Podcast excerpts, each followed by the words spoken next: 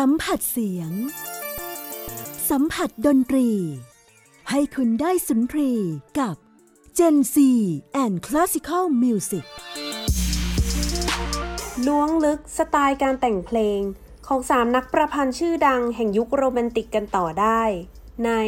Gen C and Classical Music กับมุกนัทถาควรขจร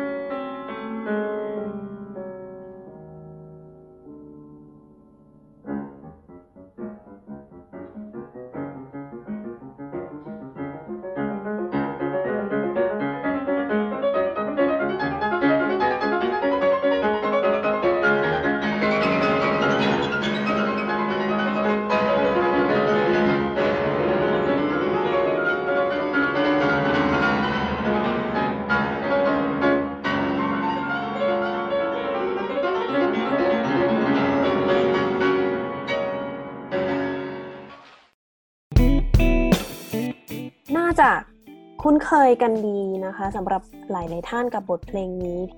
ก็เป็นเวอร์ชันที่เป็นสำหรับเปียโนนะคะ บทเพลง Hungarian Rhapsody หมายเลข 2 จริง ๆ ส่วนตัวมุกนี่เคยเล่นเพลงนี้ด้วย แต่ว่าไม่ใช่เล่นเปียโนนะคะ เป็นเวอร์ชันที่ถูกนำมาแปลงให้เป็นสำหรับวงออเคสตรา ก็เพิ่งจะเล่นไปเมื่อไม่กี่เดือนก่อน แต่ว่ายากมากเลยพอเป็นเวอร์ชันออเคสตรา เวอร์ชันเปียโนจริงๆ ก็น่าจะดังจากเรื่อง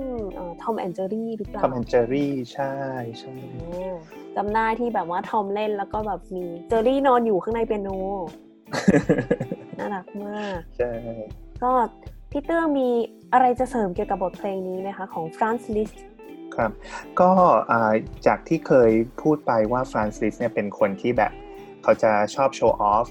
เนี่ยเพลงนี้จะเห็นเลยว่าเป็นเพลงที่ที่มีการโชว์เทคนิคเยอะ แล้วก็โชว์ความเพราะด้วยมุมมุมหวานก็จะหวานหยดย้อย มุมที่สนุกหรือว่ามุมที่โชว์เทคนิคเนี่ยก็คือจะโชว์สุดๆไปเลย แล้วก็อยากจะเกริ่นเล็กน้อยครับว่าฟรานซิสเนี่ยเขาเป็นคนที่ดังเรื่องการใช้ cyclic form ในที่นี้หมายถึงการที่บางทีใช้ทำนอง เล็กๆ สั้นๆเนี่ยแต่ว่าใช้แบบเนี้ย ทั้งเพลงเลยหรือวนไปวนมาอาจจะมีการแปลงร่างบ้าง แปลงร่างเช่นว่าอย่างตอนต้นเนี่ยตืดตืดตืดตืดใช่ไหมเนี่ยใช้แค่สองโน้ตนี้นะครับ ไปตอนจบเพลงตืดตืดตืดตืดเนี่ยก็คือเอาสองโน้ตตอนตอนต้นนี่แหละมาแปลงเป็นธีมอื่นแหละ เป็นธีมใหม่เหมือนเขาจะดังเรื่องตรงนี้มาก คือเหมือนแบบน่าจะได้รับอิทธิพลมาจากเบโธเฟนเรื่องเรื่องตรงนี้นะครับ เป็นเกริ่นเล็กน้อยก่อนอ่าส่วนตัวมุกชอบมากสนุกนะคะฮังการีนรับโซดีเปิดรายการในวันนี้แน่นอนเพื่อสักครู่พี่เตื้องนะคะ พี่เตื้องทารินสุภประกรณ์ดรทาริน ยังคงอยู่กับเราเป็นตอนที่สองแล้ว จากที่เมื่อสัปดาห์ก่อนเราพูดคุยกันถึงนักประพันธ์สามท่านนะคะ ก็คือเมนเดโซน โชแปงแล้วก็ลิส ที่ทั้งสามท่านเนี่ยมีอายุที่ใกล้เคียงกันเลยก็คือเกิดปี 09 1809 1810 1811 ห่างกันเพียงแค่ปีเดียว อยู่ในยุคเดียวกัน แต่ว่ามีลักษณะการแต่งเพลงที่เหมือนและแตกต่างกันไปเนาะเมื่อสัปดาห์ก่อนที่เราเน้นกันเยอะๆ อาจจะเป็นเรื่องของเปียโนซะเยอะ ก็วันนี้เราจะได้มาต่อกันเนาะเป็นในเรื่องของ สไตล์การแต่งบ้างดีกว่า ลงรายละเอียดกัน เริ่มจากเมนเดลโซห์นเนาะที่คนโตคนโตสุด ก็เมนเดลโซห์นอย่างที่พูดไปครั้งที่แล้วนะครับ ว่าเขาเป็นคนที่ค่อนข้างชีวิตค่อนข้างมีความสุขอะแล้วก็มาจากครอบครัวที่ฐานะดี ชีวิตเขาเนี่ยจะเหมือนจะแฟลชชี่ก็คือในที่นี้หมายถึงว่าจะเหมือนหรูหราหวือหวานะครับเพราะฉะนั้นเพลงเวลาเขาแต่งออกมาเนี่ยมันจะโชว์ถึงความหรูหรา โน้ตจะวิ่งเยอะๆ ใช่ไหมครับ แล้วก็เพลงจะมีทำนองที่สนุกสนาน ช่วงที่จะเป็นหวานหรือว่าช่วงที่เศร้าเนี่ยถ้าถ้าคนฟังเปรียบเทียบกับ composer อย่างเช่นโชแปงหรือลิสต์เนี่ยเดี๋ยวเราจะได้ยินว่าของเขาจะเศร้าไม่ค่อยสุด เพราะว่าเหมือนด้วยความที่เขาอาจจะชีวิตเขาค่อนข้างมีความสุขเนาะก็จะเศร้ากลางๆขอขอเกริ่นเกริ่นของเพลง Songs Without Words เล็กน้อยนะครับ ที่เดี๋ยวจะเปิดให้ฟังกันเนี่ยคือเพลงนี้เนี่ยเป็นเพลงที่ชอบส่วนตัวเลย เพราะว่า1โน้ตที่เริ่มต้นเนี่ยโน้ต accom เนี่ยของเพลงเนี่ยตอนต้นเพลงเนี่ยเริ่มด้วย accom ก่อน จบก็จบด้วย accom คือเป็นเป็นคือเป็นเป็นโนเป็นโน accom ตัวเองอะเนาะหมายถึงว่าไปถึง accom ทำนองเนี่ยคือแบบเริ่มด้วย accom โน้ต accom ที่แบบไม่ใช่ทำนองหลักคือเหมือนแบบขึ้นมาแบบโดดๆนะครับ เริ่มแบบนี้จบแบบนี้ ชอบตรงที่ว่าตัวทำตัว Acom Note Acom หมายถึงโน้ตประกอบเนาะในที่นี้เนี่ยจะมาแบบเอ๊ะมันจะสนุกหรือมันจะไม่สนุก หรือมันจะเศร้าคือมันมาแบบว่าเป็นสั้นๆ staccato แต่ว่าพอทำนองขึ้นมาจริงๆเนี่ยจะเหมือนว่าเอ๊ะทำไมทำนองมันเหมือนจะเศร้า แต่ทำไมตัว accom มันไม่เศร้าเลยเหมือนแบบมีความขัดแย้งว่าทำไมเพลงของเมนเดลโซห์นบางทีเนี่ยเศร้าถึงเศร้าไม่สุด เพราะว่าเหมือนเหมือนแบบเขาหรือว่าเขาไม่กล้าให้มันเศร้าสุดเราก็ไม่รู้เหมือนกันเนาะเพราะว่าถ้าสมมติเราแบบแอคคอมตัวส่วนประกอบที่มันเสริมทำนองเนี่ยถ้าสามารถทำให้ให้มันทำนองมันเศร้าลงก็ได้ถูกไหมแต่เหมือนเขาเลือกที่จะให้ตัวประกอบเนี่ยมีความสนุกอ่าโดยที่ทำนองเศร้า อืมเหมือนแบบแล้วว่าก็สุขและเศร้าในเวลาเดียวกันนี้ล่ะใช่แล้วก็บวกกับว่าเพลงนี้เนี่ยชอบมากตรงที่ว่า พอด้วยความที่ accom เนี่ยค่อนข้างแตกต่างจากทำนอง แล้วบวกกับว่าเดี๋ยวพอฟังไปสักพักเนี่ยตัวทำนองเนี่ยเดี๋ยวมันจะมีทำนองประสานอีกอีกทีหนึ่งถ้าศัพท์ดนตรีอาจจะใช้คำพวกว่า counter melody อะไรประมาณเนี้ยใช่ไหมครับอ่าทีนี้เนี่ยคือพอมันประสานเนี่ยเราจะได้เห็นเลยว่าเพลงเนี้เมนเดลโซห์นเนี่ยเขาไม่ได้นึกถึงแค่เสียงเปียโนแล้วด้วยความที่เขาแต่งเพลงออร์เคสตราเยอะ เหมือนเขาน่าจะนึกเสียงเครื่องดนตรีเสียงอื่นๆด้วย ถ้าสมมติว่าเราพูดแบบ เป็นเขาเรียกว่าเหมือนแบบให้ให้เห็นภาพเนาะเราว่าโน้ตแอคคอมเนี่ยจะนึกถึงเป็นเสียงบัสซูนก็ได้อืมอืมนะครับนึกถึงว่าบัสซูนเราเล่นสั้น ๆ ตัดลิ้นเยอะๆอ่านะอ่าแล้วก็ถ้าสมมติเป็นทำนองเข้ามาจริง ๆ เอาเป็นเสียงโอโบเพราะๆก็ได้อืมสุดยอดเลย มันก็จะแบบเสียงมันก็จะหวานๆออกมา พูดได้แบบว่าเอาใจพิธีกรมากๆนะคะ ใช่แล้วก็แบบพอพอถึงจุดหนึ่งที่มี counter melody ขึ้นมาเนี่ยก็สามารถนึกได้ว่าอาจจะแบบเขาอาจจะแอดแอดอ่าคลาเนตเข้าไปให้เหมือนแบบเล่นเป็นคู่สามกันกับโอโบก็ได้อ่าก็อะไรเอาอย่างเงี้ยเป็นคือแบแบบบทีมเครื่องเป่าลมไม้อะไรใช่ใช่อ่าครับก็เดี๋ยวไปลองฟังกันดูว่า Song Without Words ของแมนเดโซนที่ประพันธ์ให้เปียโนเนี่ยว่าท่านผู้ฟังจะสามารถได้ยิน ออกมาเป็นเสียงของเครื่องเป่าลมไม้แบบที่พี่เตื้องได้อธิบายให้เราฟังกันหรือเปล่า ไปรับฟังกันได้เลยค่ะ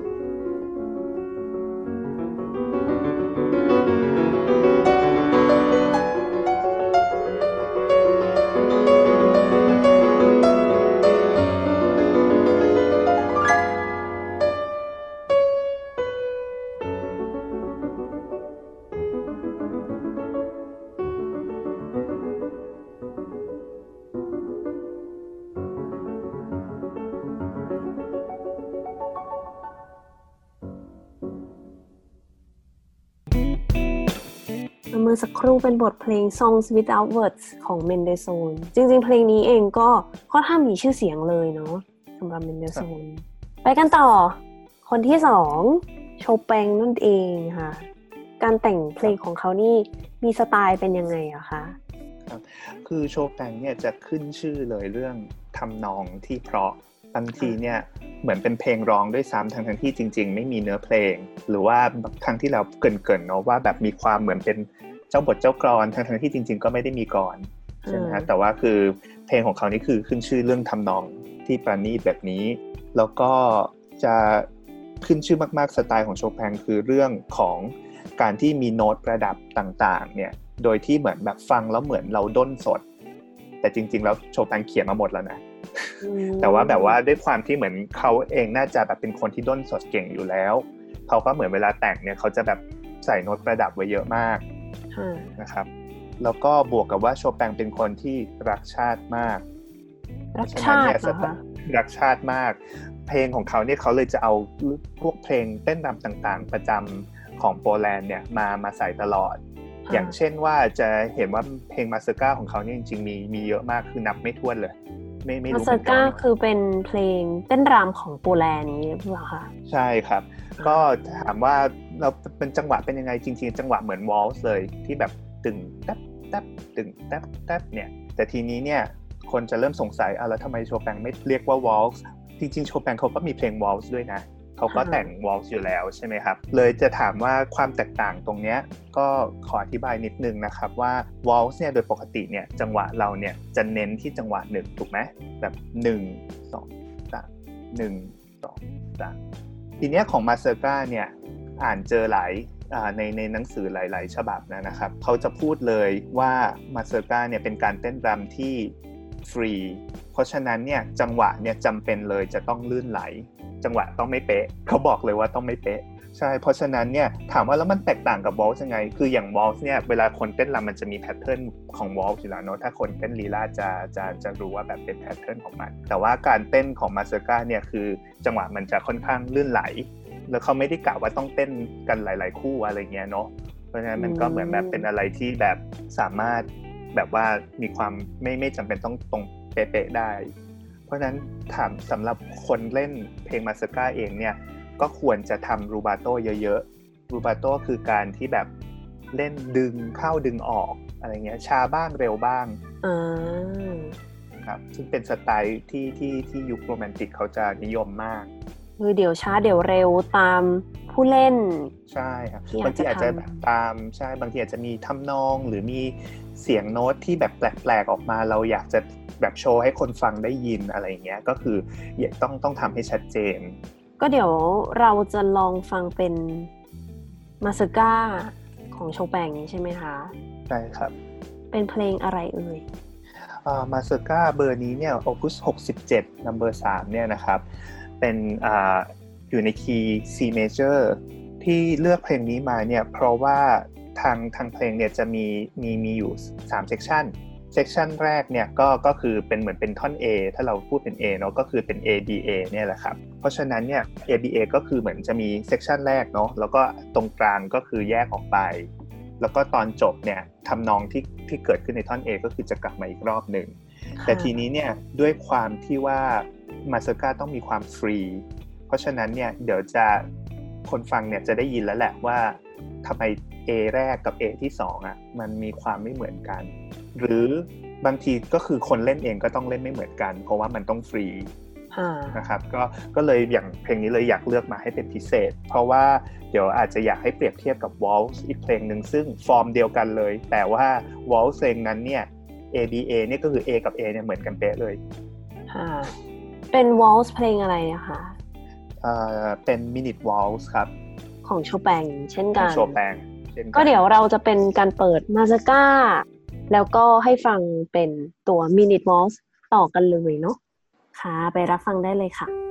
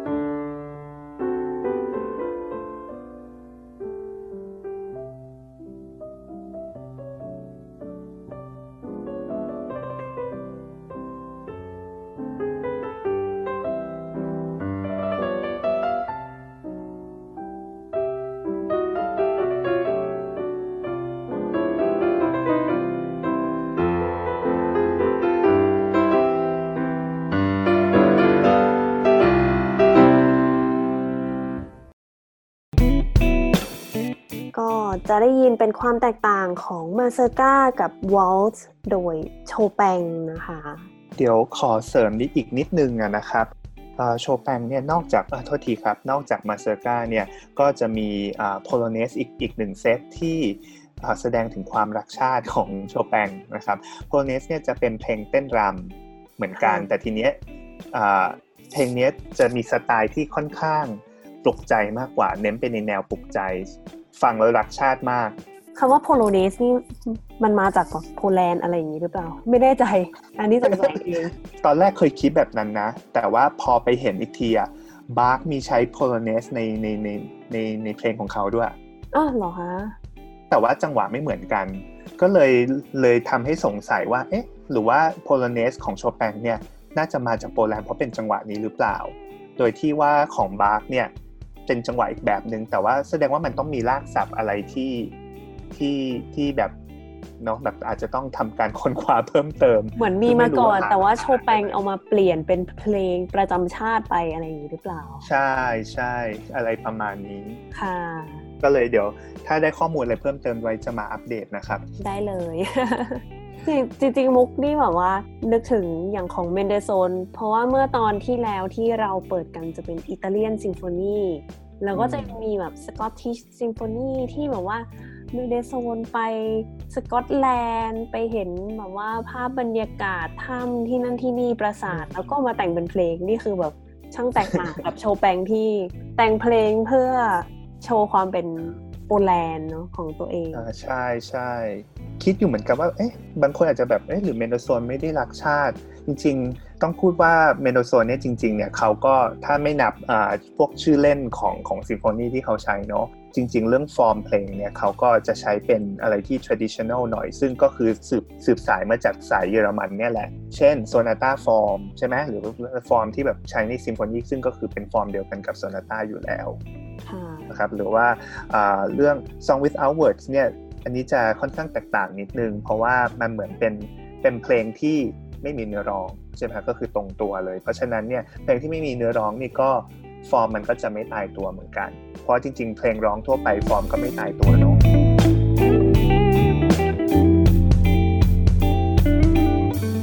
ก็ไปต่อกันเลยอีกหนึ่งท่านนะคะฟรานซ์ลิสพอพูดถึงความรักชาติเนี่ยก็ฟรานซ์ลิสนี่ก็ก็รักชาติเนาะเพราะว่าเขาเองก็แต่ง Hungarian Rhapsody หลายเพลงด้วยหลายเบอร์ ที่เราเพิ่งจะได้ฟังกันไป เพราะฉะนั้นเนี่ยก็ เพลงของ Hungarian Rhapsody เนี่ยก็แน่นอนมีมีความแบบว่ามีทำนองที่สนุกสนาน จริง ๆ แล้วเนี่ยบางคน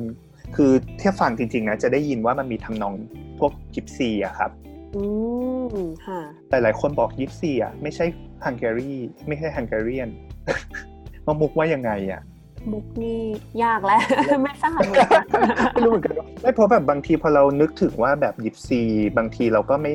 เหมือนโอเคเขาอาจจะอยู่แถบนั้นใช่ไหมแต่เราก็แบบเริ่มไม่แน่ใจเนาะจริง ๆ คนยิปซีเป็นคนฮังการีนจริง ๆ หรือเปล่า แบบหมายถึงว่าทางยุโรปฝั่งตะวันออกหน่อยอะไรอย่างนี้ ใช่ใช่หรือว่ามันเป็นเพราะว่าในช่วงยุคนั้นยังไม่มีการแบ่งประเทศที่ชัดเจนโซนอะไรเงี้ยใช่ไหมใช่ น่าจะเป็นแบบนั้นมากกว่า น่าจะเป็นแบบนั้นเนาะก็คือเหมือนแต่ว่าจะได้ยินเลยว่า Rhapsody เนี่ยก็จะคือแบบมันจะมีช่วงทำนองช่วงอะไรจังหวะอะไรที่แบบมีความสนุกสนานสไตล์ยิปซีนึกถึงว่าเวลาแบบเขาเดินทางไปเรื่อยๆเนาะแล้วแบบมีการเต้นมีการแบบโชว์นู่นนี่นั่นอะไรเงี้ยก็คือจะมีความสนุกสนาน ทีนี้ก็สไตล์การแต่งเพลงของลิสเนี่ยที่เกินๆไปว่าเขาชอบใช้ธีมเล็กๆเนี่ยแล้วก็เหมือนแบบแปลงร่างต่างๆ จนแบบว่าใช้ในจุดต่างๆ ของเพลงเนี่ยใช่ไหมก็ใน Hungarian Rhapsody เบอร์2ที่ได้ฟังไปเนี่ยก็เป็นแบบนั้นเหมือนกันก็คือธีมจะแปลงร่างไปตลอด บวกกับว่าลิสเนี่ยเป็นซูเปอร์สตาร์สมัยนั้นใช่ไหมครับ เพราะฉะนั้นเนี่ยเขาจะแบบมีการ show off เยอะมากทั้งโน้ตวิ่งวิ่งคือโน้ตเร็วๆ วิ่งเร็วๆ หรือว่าโน้ตที่เป็น octave เยอะๆ และในหลายกรณีเนี่ย ก็จะคล้ายๆโชแปงในเรื่องที่ว่า คือฟังอยู่จะเหมือนว่าเขาด้นสด ซึ่งจริง ๆ แล้วเขาก็เขียนโน้ตออกมาแหละ แต่ว่าคือโน้ตที่เขาแต่งเพิ่มไปเนี่ยก็คือเหมือนเหมือนเหมือนเขาด้นอยู่ แล้วก็จะต้องเป็นโชว์เทคนิคเยอะๆหน่อย สายสายโชว์ ไม่แปลกใจนะไม่แปลกใจใช่คไม่รับเพราะว่ามุกเคยมีจัดอ่ารู้หรือไม่ แล้วก็มีพูดถึงว่าฟรานซ์ลิสเนี่ยเป็นแบบว่าโหเหมือน อาจจะเปรียบเทียบได้กับเป็นแบบว่า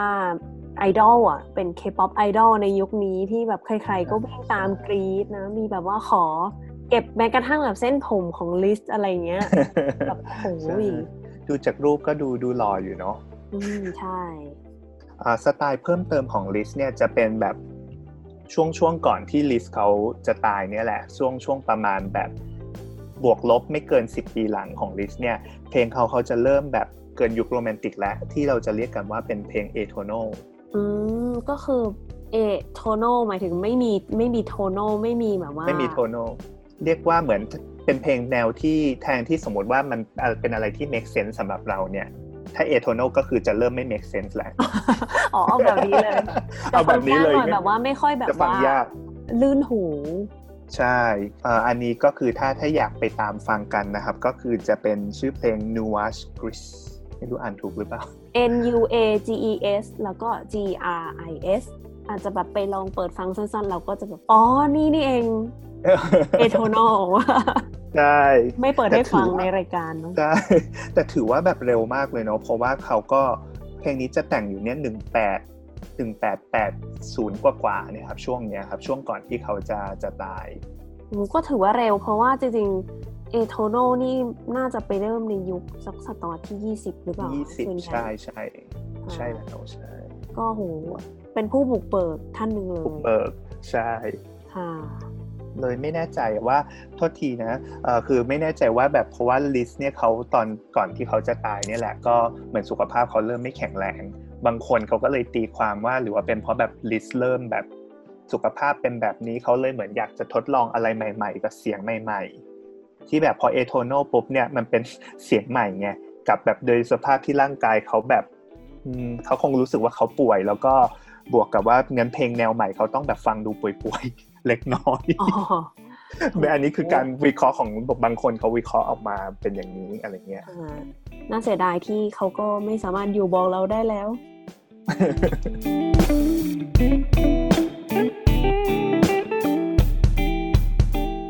สิ่งที่จะไม่พูดถึงไม่ได้เลย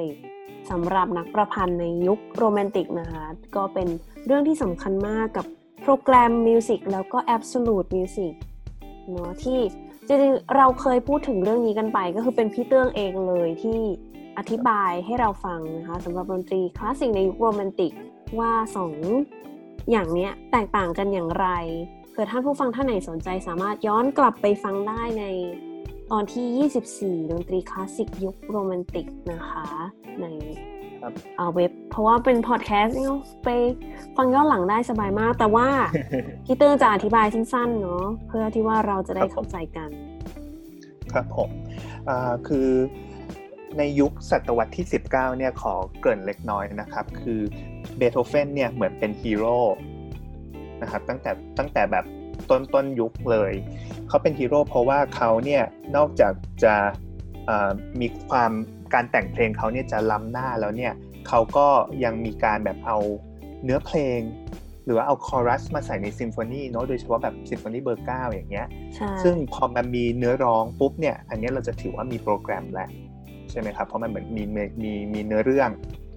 มี text อะไรเงี้ย ก็เลยแต่ด้วยด้วยความที่แต่ซิมโฟนีเบอร์อื่นๆ ของเบโธเฟนหรือเปียโนโซนาต้าเนี่ย จริงๆ ก็ยังถือว่าเป็นแบบในสไตล์ที่เป็น absolute music คือ มีแต่ดนตรีบรรเลงล้วนๆ ไม่มีไม่มีเนื้อเรื่องไม่มีการตีพิมพ์ข้อความอะไรใดๆค่ะนะครับ ทีเนี้ยพอเบโธเฟนเขาเป็นฮีโร่ของทั้งสองด้านแบบนี้แล้วเนี่ย composer ในยุคโรแมนติกเนี่ยก็แบบมาเคลมตัวเองกันใหญ่ว่าแบบ ฉันเนี่ยแหละเป็นอ่าคนที่มาสืบทอดเบโธเฟนเลย อย่างลิสต์อย่างเงี้ยเขาจะมองว่าเขามาสืบทอดเบโธเฟนเรื่องของ program music เพราะฉะนั้นเนี่ยจะเห็นว่าอ่าที่เคยเกริ่นไปเคยพูดไปเรื่องของอ่าอ่า years of pilgrimage ใช่ไหมครับ อันเนี้ยจะเป็นเซตที่ว่าบางทีลิสต์เขาเลยเอากรอน เอาอารูปวาดหรือว่า ฉากต่างๆ ที่เขาได้ไปเห็นเนี่ยคือเขาก็เลยมาแต่งเพลงเกี่ยวกับสิ่งพวกนี้ เพราะฉะนั้นเนี่ยมันถือว่าเป็นโปรแกรม เพราะว่ามีเนื้อหามีสตอรี่ใช่ไหมครับค่ะแต่ว่าในทางกลัดกันเนี่ยเอ่อกลับกันแล้วเนี่ย Absolute Music เนี่ยก็คนที่มาเคลมเลยว่าฉันเนี่ยเป็นผู้สืบทอดของเบโธเฟนด้าน Absolute Music เนี่ยก็คือบรามเพราะว่าเขาจะเชื่อว่าแบบดนตรีจะต้องแบบไม่มีคำพูดใดๆบรรยายได้เนาะก็ เป็นแบบว่าก็คือ art for art ศิลปะ ศิลปะใช่หรือแบบคือคำพูดมันก็บรรยายไม่ได้ เพราะมันอยู่เหนือกว่านั้น หมายถึงว่าดนศิลปะอยู่เหนือกว่าคำพูดค่ะใช่ไหมเพราะฉะนั้นเนี่ยทีนี้เนี่ยอาเพราะที่มันต้องมาพูดเรื่องนี้เพราะว่าโชแปงเนี่ยเป็นหนึ่งในคนที่ว่าเขาไม่ได้เคลมว่าเขาเป็นแบบไหนนะ แต่เขาไม่แต่งเพลง program music เลย ก็หมายความว่าเพลงทุกอย่างเขาก็เป็นก็ absolute น่าจะ music เทไป Absolute Music ใช่ค่ะแต่ทีเนี้ยอย่าง อย่าง composer อย่างเช่นเมนเดลโซห์นอย่างเงี้ยเหมือนจะมีทั้งสองแนวปนๆกันไป แต่ว่าที่ที่ที่จะเห็นว่าเป็น program music ของเมนเดลโซห์นเนี่ยจะเป็นการที่เขาอ่าเอากลอนของเกอเต้เนาะอ่ามาใส่ในเพลง แล้วก็เขาเซตได้แบบได้ดีมากเพลงนี้เห็นว่าแบบต้องฟังเลยถ้าใครอยากจะฟังกลอนเกอเต้พร้อมกับเพลงเพราะๆ ต้องของเมโดโซนเลย Calm Sea and Prosperous Voyage ค่ะ ก็เดี๋ยวไปลองรับฟังกันได้เลยค่ะ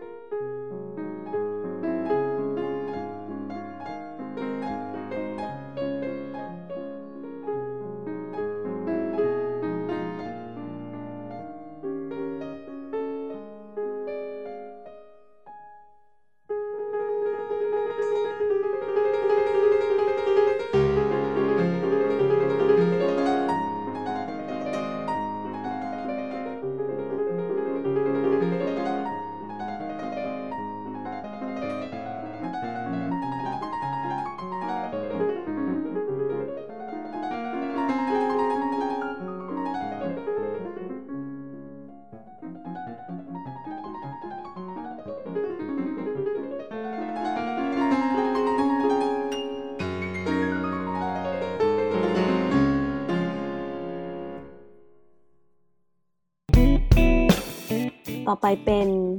โชแปงที่บอกว่าเป็น absolute music ใช่ไหมคะ แตกต่างกันไป ใช่ครับ ก็อย่างเพลงของโชแปงเนี่ยก็จะเห็นว่าเหมือนแบบเขาจะไม่มีเนื้อเรื่องเนาะไม่ไม่ไม่มีการที่แบบว่าบอกว่าแบบว่าอันนี้ใช้รูปภาพอันนี้ อันนี้ได้รับแรงบันดาลใจมาจากกรบทนี้อะไรเงี้ยครับก็คือจะเน้นไปที่ดนตรีเลย แต่ที่น่าสนใจอะครับคือบาลาดเนี่ย ลงของโชแปงเนี่ย มันแปลว่าการเล่าเรื่อง แต่ว่าอืมแค่เขาไม่มีเนื้อหา แสดงว่าจริง ๆ โชแปงอะเราคิดว่าน่าจะมีการมีจินตนาการของตัวเองแหละ แต่ว่าเหมือนไม่อยากให้จินตนาการตัวเองอะไปเป็นเหมือนไปไปชี้นำให้คนฟังมากกว่า ถ้าเป็นอย่างนี้ยก็ยังถือว่าเป็น absolute music ใช่ไหมครับเพราะเขาไม่ได้ชี้นำคนฟังไม่มีอ๋อเนื้อเรื่องคือเหมือนแค่บอกคนฟังว่า เพลงนี้เป็นเรื่องราวนะ แต่ว่าคุณไปแต่งเรื่องกันเอง ใช่ ก็ตลกดีเหมือนกัน นอกจากบัลลาดแล้วเห็นว่ายังมีน็อกเทิร์นด้วยใช่ไหมคะ ใช่ครับ ก็น็อกเทิร์นเนี่ยจะเป็นเพลงที่ที่ได้เกริ่นไปบ้างแล้วนะครับ เป็นเพลงที่เหมือนฟังกลางคืนฟังง่าย ๆ ใช่ไหมครับ ก็ทีนี้เนี่ยน็อกเทิร์นเบอร์ที่อยากจะให้ผู้ฟังผู้ฟังทุกคนเนี่ยได้ได้ฟังเป็นพิเศษเลยเนี่ยจะมีความเศร้า แล้วก็มีทำนองที่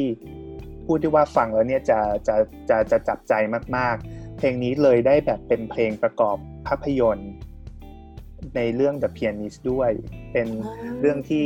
ชีวิตของนักเปียโนในช่วงยุคสงครามเนี้ยเนาะเพราะนั้นเนี่ยจะเห็นเลยว่าเออแน่นอนต้องดราม่าต้องมาแล้วฟังเพลงนี้นี่ร้องไห้กันได้เลยทีเดียว เดี๋ยวกลัวท่านผู้ฟังจะร้องไห้ ไว้เดี๋ยวไว้ตอนสุดท้ายได้ผมว่าได้ฟังรายการจบเราค่อยฟังเราค่อยร้องไห้เพลงนี้อะไรอย่างนี้อ๋อได้ได้ ก็เพลงนี้มีความพิเศษอย่างหนึ่งคือโชแปงด้วยความรักชาติเนี่ยแหละ ท่อนกลางของเพลงเนี่ยครับ คือเขาจะสอดแทรกการเต้นรำจังหวะเต้นรำเล็กน้อย เหมือนฟังปุ๊บเนี่ยทุกถ้าคนที่ฟังเรารู้จักเพลงโชแปงเป็นอย่างเดียวจะนึกถึงเ i โนคอนแช r โตเบอร์สองของโชแปงอ่านะครับ ก็คือเหมือนแบบมีจังหวะที่คล้ายกันมากอยู่สอดแทรกอยู่ แล้วก็แต่ว่าท่อน ท่อนท่อนท่อนกลางเอ้ยท่อนต้นเพลงกับท้ายเพลงเนี่ย ก็ก็จะเป็นทำนองเศร้าๆปกติ ที่แฝงไปด้วยพวกอ่าการด้นใช่ไหมครับที่ครั้งที่เราพูดไปว่าแบบมีอ่าเหมือนโน้ตที่เสริมเข้าไปโน้ตประดับ แล้วแบบมีการแต่งเติมไปเนี่ยก็คือเป็นสไตล์โชแปงเลยอืมครับเดี๋ยวได้ฟังตอนจบไปร้องไห้กันตอนจบนะ เก็บไว้ก่อน เก็บไว้ก่อนเก็บไว้ก่อนครับไปที่ลิสต์ดีกว่าอีกท่านหนึ่ง ลิสต์เนี่ยเมื่อกี้ก็พูดไปเรื่องเอ่อ Years of Pilgrimage ใช่ไหมครับ วันนี้เนี่ยที่เพลงตัวอย่างที่อยากจะให้ฟังเนี่ยชื่อมาจากเซตนี้แหละครับ ชื่อแต่ชื่อเพลงคือ Sonetto 104 del Petrarca คืออะไร Sonetto เนี่ยคือมาจากคำว่า sonnet เป็นภาษาอังกฤษมันคือกลอนนั่นเองเป็นมันจะมีฟอร์มของเขาเหมือนแบบว่าถ้าอย่างกลอนกลอนแปดของคนไทยมันก็จะมีฟอร์มของเขาเนาะใช่ไหมครับว่ามีแบบรูปแบบต้องสัมผัส ใจต้องสัมผัสตรงไหนอะไรยังไงกลอนโคลงสี่สุภาพต้องเป็นยังไง อันนี้ก็เหมือนกัน sonnet sonnet เนี่ยก็จะเหมือนมีสัมผัสของเขาเหมือนกันค่ะว่าต้องตรงไหน ทีนี้เพทราร์กเนี่ยเป็นนักบเอ่อเป็นนักกวีคนแต่งกลอนเนี่ยแหละดังนั้นก็เพลงนี้เนี่ยก็คือเมนเดลโซห์นเขาก็เอากลอนของเพทราร์กเนี่ย มา Liszt มาเป็นแรงบันดาลใจเอ้ยโทษลิสต์โอ้ยต่อโทษทีครับขอโทษไม่บอกว่าเป็นตอนที่มีนักประพันธ์เยอะก็เลยจะงงกันเยอะมากอ่าใช่ครับขอบคุณมากครับ ก็ลิสต์เนี่ยเขาก็เลยเอากลอนของเพทรักมามามาเป็นแรงบันดาลใจในการแต่ง ก็เดี๋ยวต้องไปลองฟังกันดูนะ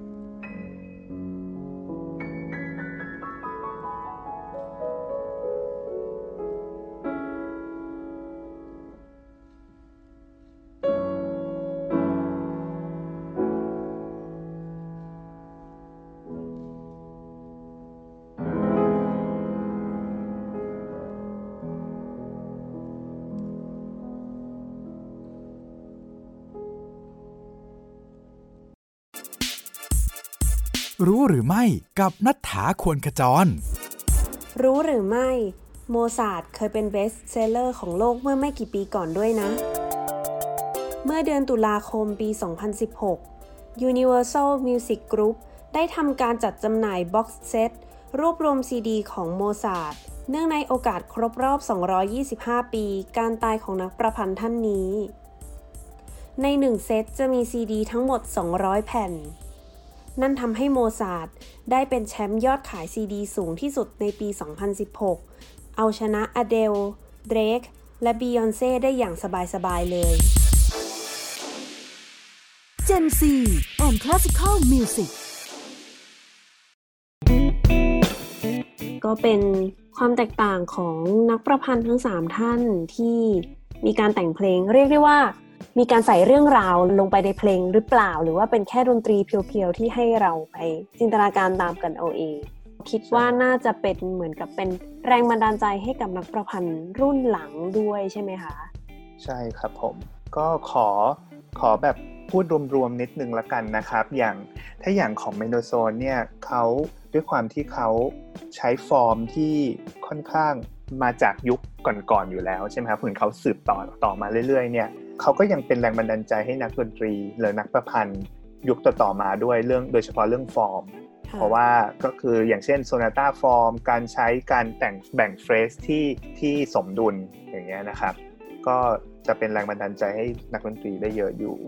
อย่างโชแปงเนี่ยจะเหมือนแบบมีคอมโพเซอร์ที่แบบหลายๆคนหลายๆคนเลยที่ที่เคลมว่าตัวคือทั้งเคลมเองว่าแบบชอบโชแปงมาก แล้วก็แต่งเพลงเป็นสไตล์ของโชแปง ช่วงแรก ๆ ของชีวิตเขาเลย อย่างเช่นกอสชอ k หรือว่าส r ียบินหรือแม้จะเป็นเดบุซี่เองก็ตามนะคือจะทุกคนจะเหมือนแบบแต่งตามโชว์แปงแป๊บหนึ่งแล้วค่อยออกไปแนวตัวเอง เหมือนพอค้นพบตัวเองแล้วค่อยไปต่อ แต่ว่าถ้าสมมติเป็นอย่างลิสต์เนี่ยด้วยความที่โดยเฉพาะที่ว่าที่เราพูดถึงเรื่องเอโทน a l ไปใช่ไหมครับเพลงที่ฟังยากนิดนึงเนี่ย อันเนี้ยจะเป็นแรงบันดาลใจให้ composer หรือนักแต่งเพลงในยุคศตวรรษที่ 20 อย่างมากเลย เพราะว่าจริงๆแล้วเนี่ยอ่าในเยอรมันเองเนี่ยช่วงปลายปลายศตวรรษที่ 19 เนี่ยจะมี composer อีกอีกกลุ่มหนึ่งเนาะที่แบบอย่างแบร์พูดถูกไหมครับเชนเบิร์กอ่าใช่ค่ะ อะไรเงี้ยแล้วก็อีกคนหนึ่งใครนะในกลุ่มเนี้ยอเวยากเบิร์น อ่าเวเบิร์นเวยเบิร์นอ่าใช่ใช่เป็นกลุ่มเนี้ยแหละ แล้วก็แล้วหลังจากนั้นก็คือเขาก็จะเนี่ยมาแต่งในแนวเอโทน a l กัน ก็เหมือนเป็นคนที่แบบว่าหลุดออกนอกกรอบ แล้วก็นำเสนอสิ่งใหม่ๆ เหมือนเหมือนกับเป็นเบโธเฟนในยุคก่อนหน้าอย่างนี้หรือเปล่าอ่าใช่ใช่จากที่แบบว่าอยู่ในยุคคลาสสิกมาตลอด แล้วก็เริ่มมีการแตกออกมากลายเป็นดนตรีในยุคโรแมนติก เบโธเฟนก็เป็นเหมือนแรงบันดาลใจให้กับนักประพันธ์ทั้ง 3 ท่านนี้ แล้วลิสก็เลยไปเป็นแรงบันดาลใจให้กับรุ่นถัดไปใช่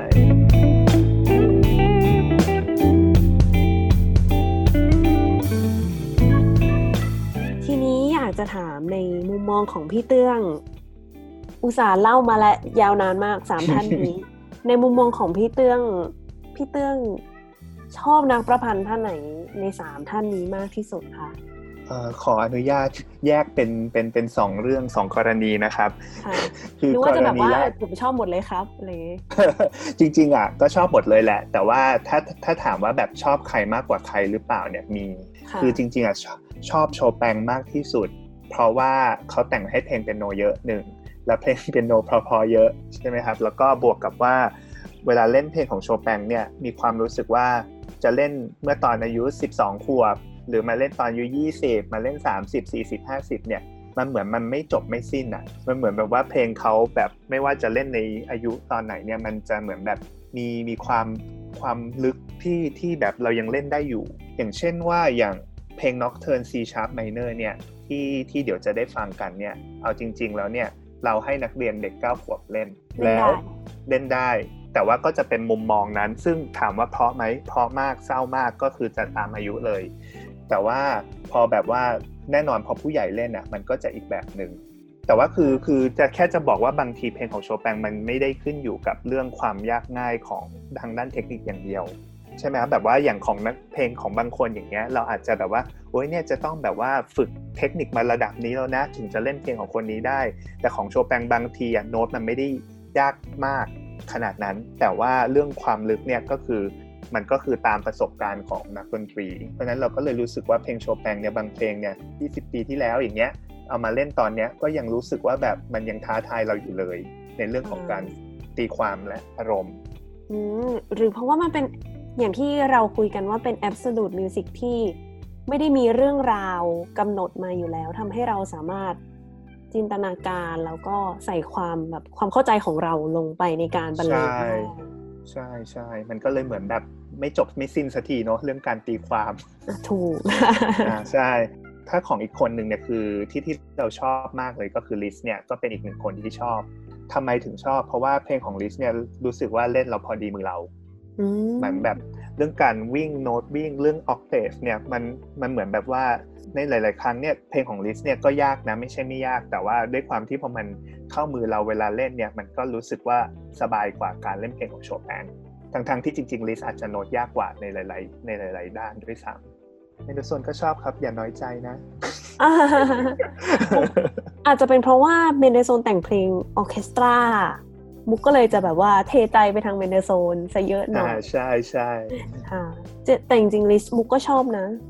อย่างที่เคยมีโอกาสได้เปิดไปในรายการอย่างเพลงเอ่อ Totentanz เพลงนั้นนี่โอ้โหแบบประทับใจมากแม้จะรู้สึกว่าไม่ใช่เป็นฟรานซ์ลิสสักเท่าไหร่นะ เพลงนั้นโหดดีเนาะเหมือนออกมาเป็นกึ่งกึ่งๆยุคเอโทโนแล้วหรือเปล่าคะก็อย่างที่ตามชื่อเพลงเลยที่เป็นการบรรบรรยายถึงการเต้นรำของคนตาย พอดีบุ๊กเอาเพลงนี้มาเปิดในตอนฮาโลวีนไป อ๋อครับผม ค่ะ จริงๆ มีอีกจุดหนึ่งที่น่าสนใจมากว่าลิสกับโชแปงเนี่ย โด่งดังแล้วก็เป็นที่พูดถึงกล่าวถึงแม้กระทั่งจนถึงปัจจุบันที่แบบว่าถึงกับมีการไปตั้งเป็นการแข่งขันด้วย ใช่ไหมคะใช่ครับใช่ก็อย่างของโชแปนเองเนี่ยก็นอกจากจะรายการใหญ่ที่สุดก็แน่นอนก็คือจัดที่โปแลนด์เนาะที่เป็นโชแปนอินเตอร์ของที่โปแลนด์ แต่ว่านอกจากนี้แล้วเนี่ยยังมีจัดตามประเทศประจำชาติประเทศด้วยนะ เช่นว่าฮะแบบว่าเป็นโชแปนที่ของ US อย่างเดียวโชแปงที่เมืองไทย โชแปงที่นู่นที่นี่คือเหมือนแบบประจำเอเชียก็มีประจำ อาเซียนก็มีมีช่วงหลังๆ นี่เขาโคกันด้วยว่าแบบถ้าสมมติแข่งได้รางวัลของอาเซียนได้ไปต่อในระดับเอเชีย ยิ่งใหญ่มากอะของโชแปงอะคือจริงๆ จุดเริ่มต้นมันคือจุดเดียวกันหรือเปล่าคะใช่ใช่จุดเริ่มต้นเนี่ยคือเริ่มต้นมาจากไอตัวใหญ่เลย อันรายการใหญ่ที่โปแลนด์ แต่ว่าทีนี้มันเหมือนแบบแน่นอนคือด้วยความที่อายุคนด้วยเนาะใช่ไหมคือแบบว่าอาจจะมีแบบบางทีเด็กๆก็เล่นเพลงโชแปงได้ค่ะใช่ไหมแค่ว่าแต่ว่าก็คือเขาก็เลยเหมือนแบบมีจัดเป็นเหมือนเป็นแบบ ระดับเป็นประเทศไป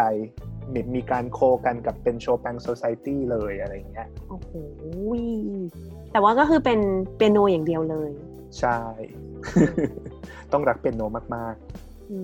มเหมือนแบบว่าแข่งแข่งแบบระดับภูมิภาค ระดับๆอะไรอย่างนี้ก่อนแล้วก็ค่อยเป็นระดับระระดับโลกเนาะสุดท้ายอ่าใช่ใช่ลิสเองก็มีเช่นกัน list competition ใช่ใช่มีที่เยอรมันเลยเนาะ ของโอโบนี่ยังไม่มีที่เป็นแบบชื่อนักประพันธ์โดยเฉพาะ เนื่องจากว่าไม่มีนักประพันธ์ที่แบบว่าโอ้โหดังระเบิดเถิดเทิงเนาะแบบโชแปงที่อืมพูดไปใครก็รู้จัก